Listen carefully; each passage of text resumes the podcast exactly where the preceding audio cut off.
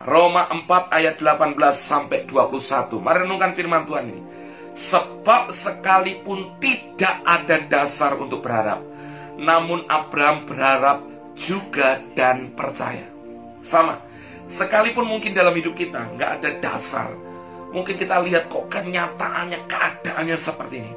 Mari belajar seperti Abraham, tetap berharap dan percaya bahwa ada anugerah Tuhan dalam hidup kita. Abraham dikatakan bahwa ia akan menjadi bapa banyak bangsa menurut yang telah difirmankan. Demikianlah banyaknya nanti keturunan. Artinya apa? Abraham tetap percaya bertindak dalam ketaatan kepada firman-Nya. Amin. Saudara orang-orang yang demikian, orang-orang yang akan lihat mujizat Tuhan dinyatakan dalam hidupnya. Nah, saudara orang-orang yang demikian yang akan lihat kuasa Tuhan ketika dia percaya dan hidup dalam ketaatan. Selanjutnya dikatakan di ayat 19, imannya tidak menjadi lemah walaupun ia mengetahui, mengetahui bahwa tubuhnya sudah lemah karena usianya telah kira-kira 100 tahun dan bahwa rahim Sarah telah tertutup. Ada keadaan yang tidak mungkin dia punya anak, tetapi dia tetap percaya dan dia tetap mau bertindak dengan iman dalam ketaatan. Nah, ini mujizat Saudara. Nah, ada banyak orang Saudara dalam hidupnya. Dia tahu, dia lihat sikon, dia lihat ketidakmungkinan, tapi dia memilih untuk ragu-ragu akhirnya. Tapi kita belajar untuk hidup dalam ketaatan. Orang yang taat tetap percaya akan lihat mujizat Tuhan. Ayat 20, tetapi terhadap janji Allah ia tidak bimbang karena ketidakpercayaan malah ia diperkuat dalam imannya. Dan ia memuliakan Allah. Ayat 21 dengan penuh keyakinan bahwa Allah berkuasa untuk melaksanakan apa yang telah ia janjikan. Katakan dengan iman. Tuhan berkuasa untuk dapat melakukan apa yang ia janjikan. Katakan dengan iman. Tuhan berkuasa untuk melakukan apa yang ia firmankan, ia janjikan dalam hidup kita.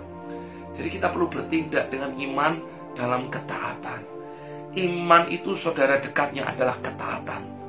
Saudara kalau ngomong punya iman tetapi saudara tidak taat, itu namanya iman yang buta.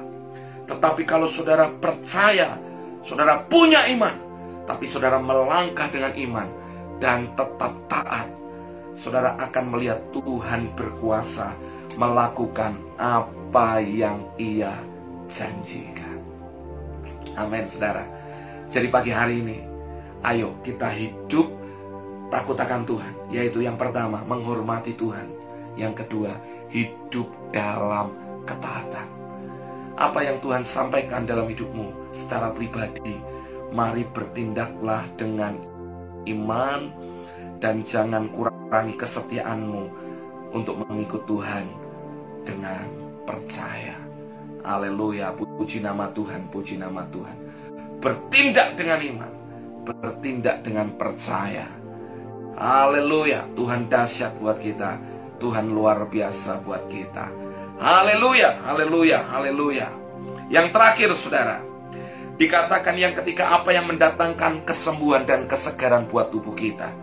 Jauhilah kejahatan. Saudara, ada banyak orang yang masih hidup dalam kejahatan. Ada banyak orang yang masih hidup tetap di dosa yang sama. Padahal Yesus sudah mengampuni kita, tapi orang ini nggak mau hidup dalam sebuah perubahan, sebuah identitas yang baru. Orang-orang yang demikian saudara itu yang akan mengikat sehingga setan punya celah dalam hidup kita. Saudara dalam terjemahan lain jauhilah kejahatan dikatakan gini. Berbaliklah dari kejahatan dalam terjemahan Alkitab yang terbuka. Dalam terjemahan uh, yang lain dikatakan turn aside from evil. Artinya berbalik dari kejahatan. Saudara kita harus balik berbalik dari semua yang selama ini jahat. Dalam terjemahan firman Allah yang hidup dikatakan, jauhkanlah dirimu dari kejahatan. Jika engkau berbuat demikian, kekuatan dan semangatmu dibaharui. Jadi dalam hidup ini, kita ini perlu berbalik. Kata berbalik artinya kalau dulu kondisi kita kita ada di jalan yang sama, sepakat dengan itu, dengan kejahatan. Tapi ketika kita berubah, kita berbalik 180 derajat, kita meninggalkan itu, dan kita mau mengikut Tuhan dengan setia. Mengikut Yesus itu kesukaan hati kita. Tapi mengikut Yesus harus didasari dengan sebuah pengertian bahwa kita harus berbalik dari jalan-jalan yang jahat. Alkitab berkata, orang yang mengikut Yesus dengan setia, dia melihat mujizatnya dinyatakan dalam hidupnya. Orang yang mengikut Yesus dengan setia menjauhi kejahatan, dia akan lihat bagaimana kesehatan dan kesembuhan semangatnya, kekuatannya dibaharui. Saudara di tahun 2023 engkau ingin lihat kesehatan, kesembuhan, kekuatan yang dibaharui dalam hidupmu. Ayo berbalik dari semua kejahatan kita. Ayo mengikut Yesus dengan setia. Kejahatan kita yang terselubung, yang ada dalam hati kita, kita mau bertobat. Kita mau kembali kepada Tuhan dan berkata, Tuhan, aku perlu anugerah. Aku perlu engkau dalam hidupku. Saudara orang-orang demikian yang akan lihat bagaimana hidupnya dalam anugerah dan pemeliharaan Tuhan sempurna. Amin, saudara. Ayo jauhi kejahatan. Saudara, kejahatan yang paling mengerikan adalah kejahatan yang tersembunyi dalam hati. Yang nampak kan kelihatan.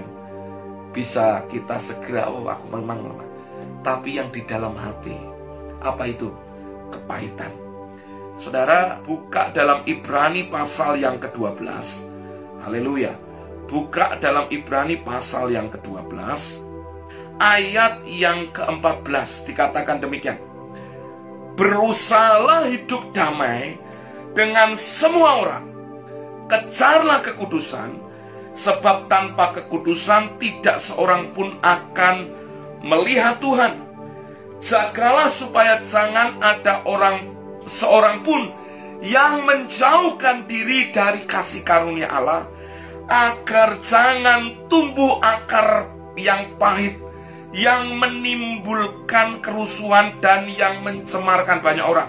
Ayat 16. Janganlah ada orang yang menjadi cabul atau mempunyai nafsu yang rendah seperti Esau yang menjual hak kesulungannya untuk sepiring makanan. Yang pertama, Saudara, mari perhatikan Saudara.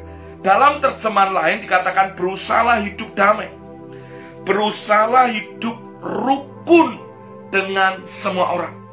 Artinya jangan biarkan sesuatu yang di dalam dipenuhi dengan kemarahan, dipenuhi dengan yang namanya sakit hati. Nah ini bahaya. Ada banyak orang sakit ngalami hidupnya tidak mengalami kesegaran karena dia menyimpan kemarahan dan sakit hati. Jauhi semua itu. Jangan sampai amarahmu belum selesai ketika matahari terbenam. Artinya apa saudara? segera selesaikan kemarahanmu, sakit hatimu. Hiduplah damai dengan semua orang. Itu yang akan mendatangkan kesehatan kesembuhan dalam hidup kita. Yang selanjutnya dikatakan, kejarlah kekudusan.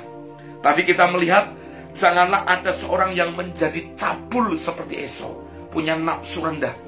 Kata cabul itu dalam terjemahan lain sudah dikatakan, janganlah menjadi orang yang punya nafsu seksual yang rendah Orang yang ingin selingkuh berzina.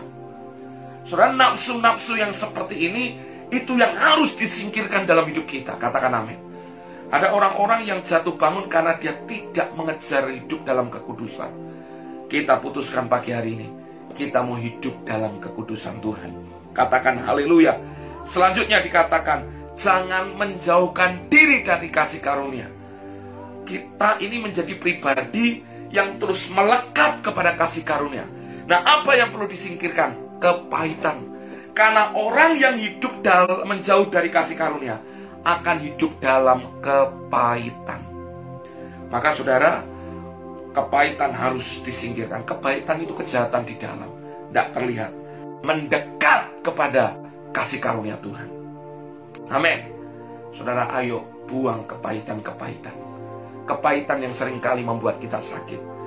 Pahit sama seseorang, pahit sama pendeta, pahit sama mertua, pahit sama menantu, pahit dengan anak, pahit dengan sahabat yang dulu dekat, pahit dengan orang-orang. Nah, dengan demikian saudara, jauhi kejahatan, buang kepahitan, maka mendekatlah kepada kasih karunia Tuhan. engkau akan mengalami hidupmu, mengalami kesehatan kesembuhan. Yang terakhir adalah, saudara janganlah ada orang yang mempunyai nafsu rendah seperti Esau. Dalam terjemahan lain dikatakan, janganlah jadi orang yang masa bodoh dengan janji Tuhan. Ini pun kejahatan dalam hati, tidak kelihatan. Masa bodoh dengan firman Tuhan, masa bodoh dengan janji Tuhan, yang tidak menghargai hal-hal rohani. Setiap firman disampaikan, apa pun disampaikan, khotbah rohani yang membangun disampaikan ada banyak orang masa bodoh tidak mengingini. Ini pun kejahatan. Kita pun perlu berbalik dari setiap kehidupan masa bodoh yang tidak peduli dengan firman. Amin. Maka tiga hal, saudara, untuk kita boleh mengalami yang namanya kesembuhan dan kesehatan dari Amsal tadi, saudara. Kita percaya bahwa kita akan mengalami semua yang dahsyat daripada Tuhan ketika kita terus hidup, saudara. Hidup dalam anugerah Tuhan seperti yang Alkitab katakan buat kita. Kita mau ikutin. Yang pertama, kita menjadi orang yang rendah hati. Yang kedua, kita menjadi orang yang takut akan Tuhan, yaitu kita menghormati Tuhan dan taat kepada Tuhan. Yang ketiga, kita menjauhi kejahatan. Ada empat hal kejahatan terselubung dalam hati kita. Ada kemarahan, ada sakit hati. Kita harus belajar hidup damai dengan semua. Singkirkan kemarahan, sakit hati dalam hidup kita. Yang kedua, jagalah kekudusan. Jangan hidup dalam kenajisan, kekotoran. Yang ketiga, janganlah kita menjadi orang-orang yang masa bodoh dengan janji Tuhan, dengan hal-hal yang rohani. Amin. Saudara, kita ini harus menjadi orang-orang yang antusias dengan hal-hal rohani. Amin. Biarkan renungan ini menjadi berkat buat hidup saudara. Saudara mengalami janji Tuhan, saudara mengalami perkenanan Tuhan, saudara mengalami semua yang baik, yang dahsyat daripada Tuhan sepanjang tahun ini.